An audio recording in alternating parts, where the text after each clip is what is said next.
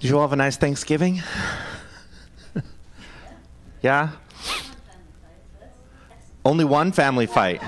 Awesome. Congratulations. Anybody have any really good food? Yeah? Just real quick, call out what's your favorite Thanksgiving food?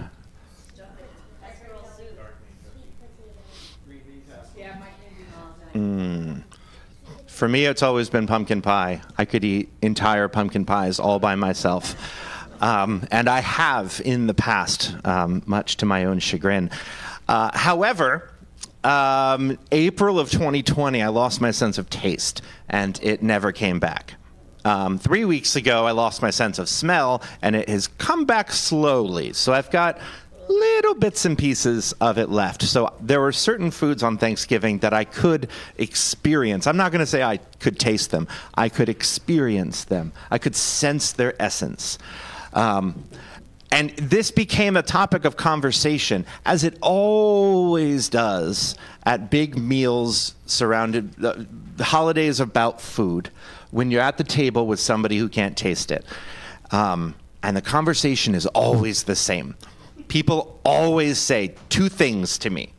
Number one, they say, oh my gosh, I don't know what I would do if I lost my taste. I'd be miserable.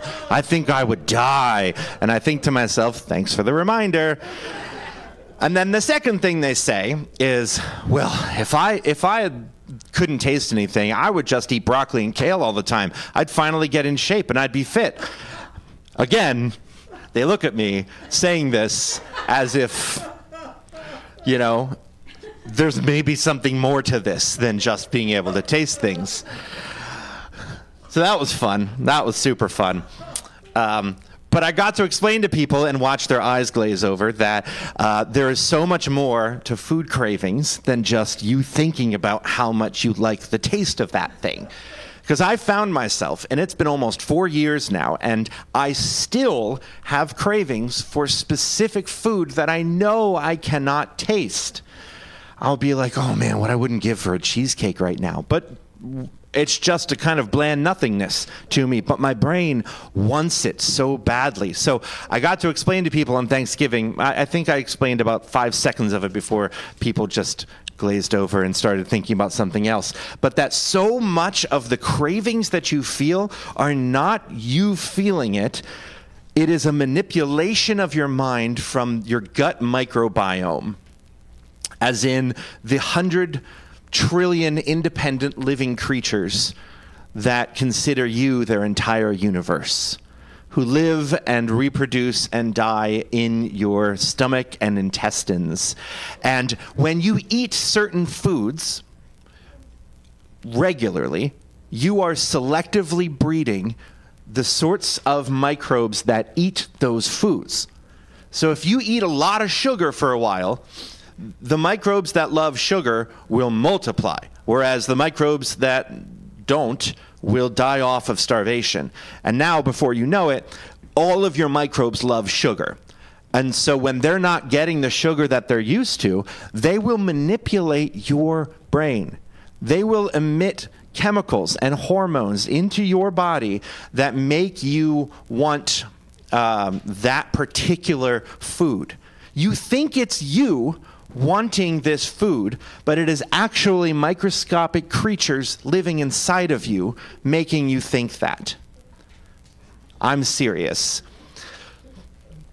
They can even control, so 95% of the serotonin that your body produces is produced in your gut. Serotonin is one of the neurochemicals that gives you joy, pleasure. When you lack serotonin, you get really depressed and angry. And so, you know, if you've been craving this food and you're denying yourself because you're on a good diet because it's January 1st, and you just are so mad at everyone in your life, that's the microbes making you miserable so that you'll give in to their demands. They are terrorists that live inside of you. I'm serious. There was a study recently, it's a fascinating study. They took a group of middle-aged alcoholic men who had been drinking their for years and years and years. They all had liver disease and were looking to change because they couldn't kick this addiction to alcohol. And for half of the group, they gave them a fecal transplant, which is exactly what it sounds like, from a donor whose body did not have those microbes that enjoy alcohol. And they did this fecal transplant on these men, and 90% of the men who received it reported no longer craving alcohol and were able to stop drinking entirely. 90% of them were able to stop drinking alcohol because they replaced the microbes in their gut. So how many people do we know who struggle with alcoholism and we think that it is their some kind of moral failure on their part, or even some kind of broken brain, that it's them that's the problem, when in reality there is just a host of creatures that call you their entire universe who are manipulating your brain into getting what they desire. You, friends, are not one person. You are not one being. You are a universe unto yourself. You are an emergent phenomenon, more like a flock of birds or a school of fish. You are like a beehive with legs. And even if you take a step back and you think, well, it's, you know, I've got my microbes and then I've got me and my brain and my singular self. No, that's not true either. There was this period of time in the mid-1900s when doctors were splitting the corpus callosum in the brain, which is the connective tissue between the left and right hemispheres, for people who had really severe epilepsy, because they found that if they severed that link between the left and right brain, the brain can still function and they no longer have seizures. And so they were doing this for a while, back when, you know, medicine was a little more Wild Westian. And this fascinating thing started to happen to people. The left and right sides of their bodies started acting independently, because the right side of your brain controls the left half of your body and the left side of your brain controls the right half of your body. So there were reports of people who were looking through their closet for clothing and would pick out an outfit and be looking at it while the other hand, without their knowledge, would pick out a totally different outfit and try to put it on. There was a person who reported trying to open the door while the other hand kept closing it. There was this really fascinating experiment done with, there was a kid named Paul who had this done to him, and they put a blinder right here, so only his left eye could see over here and only his right eye could see over here, and they asked certain questions of him with note cards that only one eye could see, and then asked him to respond by moving Scrabble tiles to spell out the answer with one hand or the other. And they asked him, what do you want to be when you grew up? I want to be a dentist. A dentist. Theo wants to be a dentist. The right side of his body spelled out architect, a very good left brain sort of profession.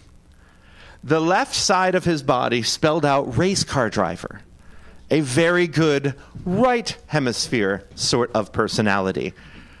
But if I get it right, the right brain doesn't have a speech center, so all your communication comes from the left side. So there is this whole side of your brain that is a thinking, feeling thing that has no way of communicating, and once you sever that connection, it's no longer tied to the other hemisphere, and it can kind of think and act independently without consulting with the other side. Have any of you ever felt like you are just filled with conflict inside of you?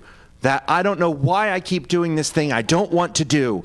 I feel like I'm going crazy. I tell myself, I'm going to do this today, and then I don't. The nighttime me that says, I'm going to wake up at 6 and go running in the morning, and then the morning me that says, oh, no, you're not. You are not a singular person. You are not one unified brain controlling this meat machine. You are a multitude. You are a committee.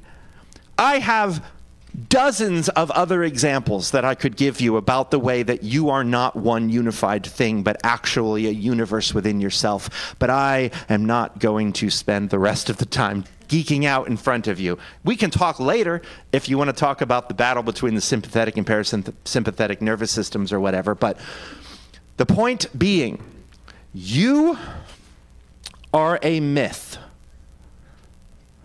That is the you that exists as a singular, thinking, feeling, rational, unified being is not real.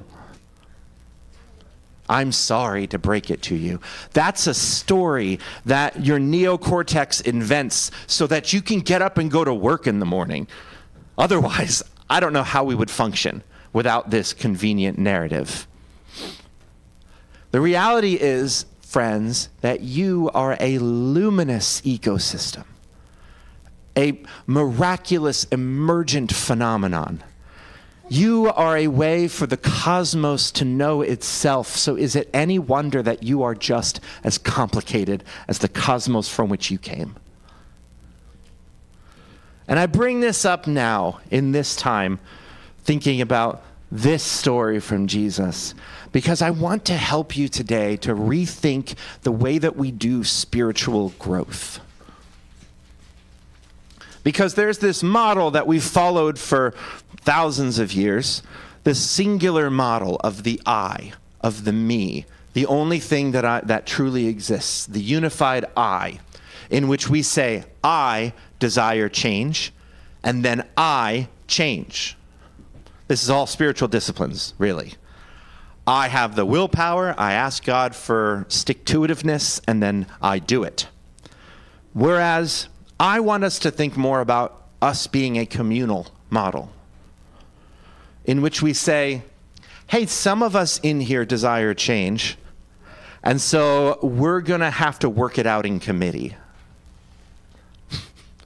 And I wonder how you would think differently about yourself if you thought of yourself as a committee. Because I imagine most of you have been on committees before, right? I see you smiling. You know.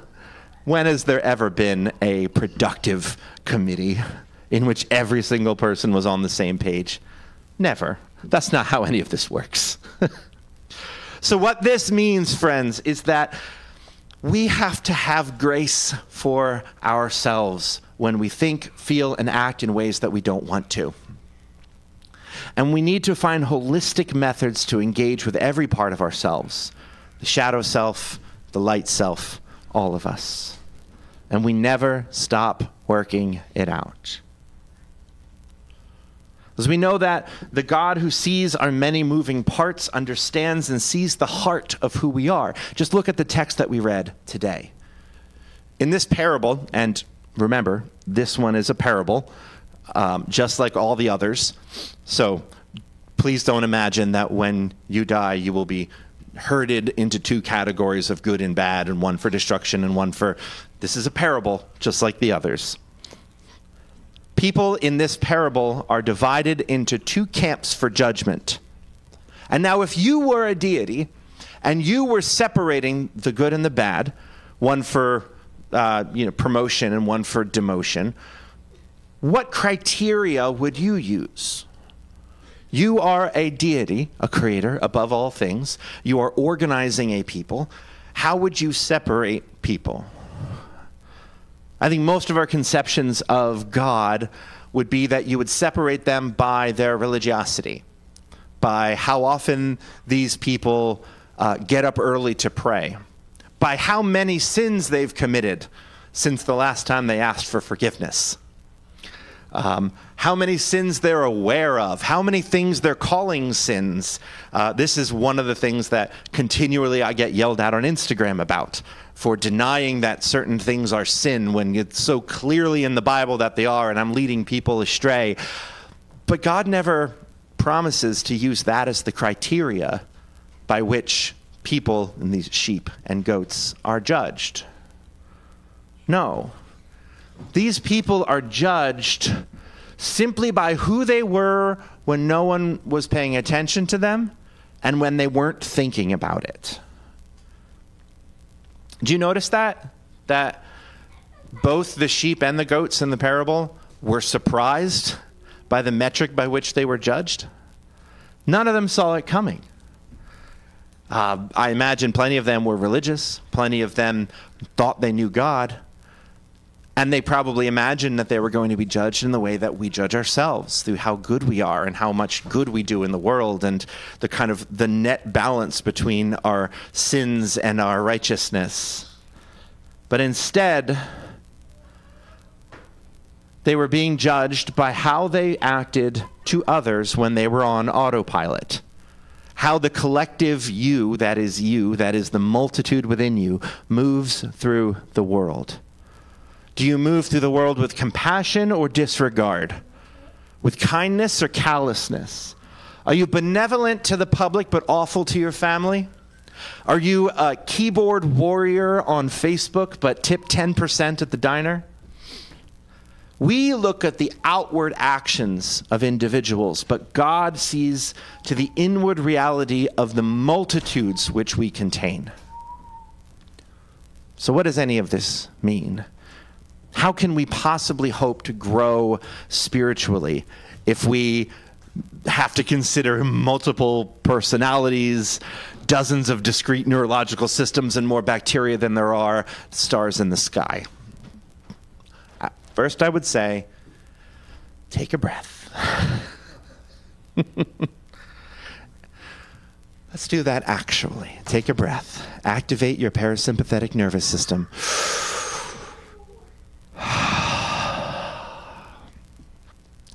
Acknowledge how unbelievably complex you are. And give yourself some grace when you don't live up to your own standards. And now, whatever level of grace you've now allowed yourself, understand that God has allowed you more than that already. You have a Savior who has lived in one of these wacky bodies and has already forgiven mistakes you have yet to make. So we can breathe. We can have grace for ourselves. Second, I'd invite you to engage spiritually with your whole self. Traditionally, many religious spiritual practices have focused around transcending the self, right? It's been about denying yourself so that your spirit may rise above this fleshy prison, as if there is a separate soul that is conscious apart from your neural networks. And I think there's probably some good in there, but it misses the richness that is you as a human universe.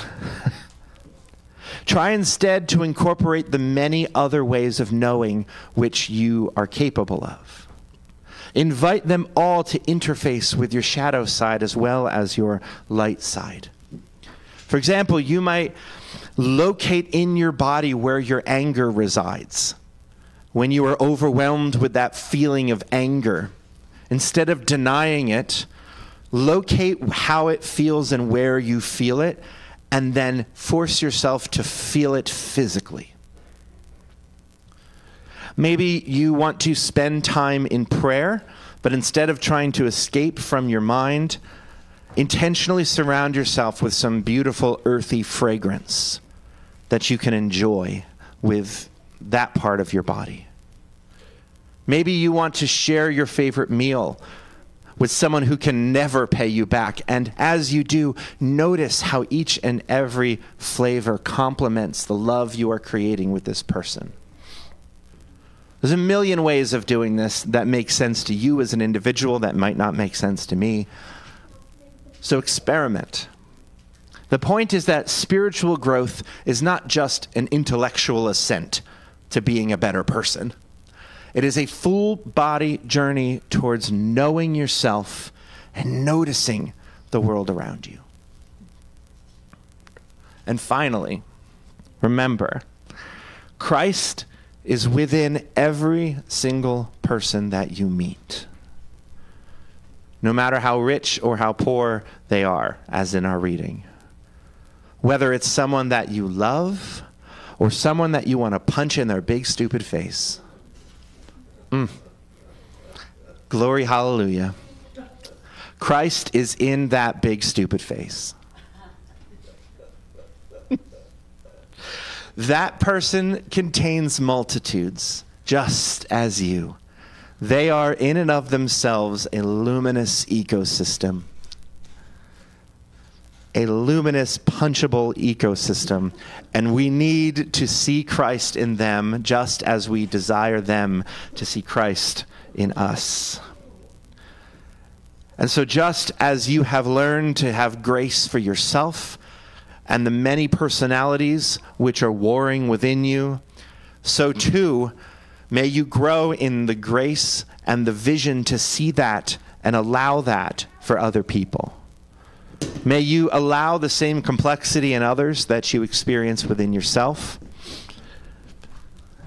And may you grow in acceptance of that own complexity within you.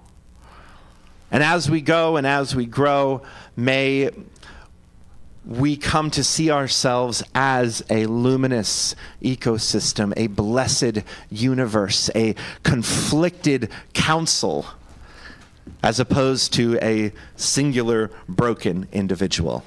You contain multitudes. You are a miracle, friends. So let us pray.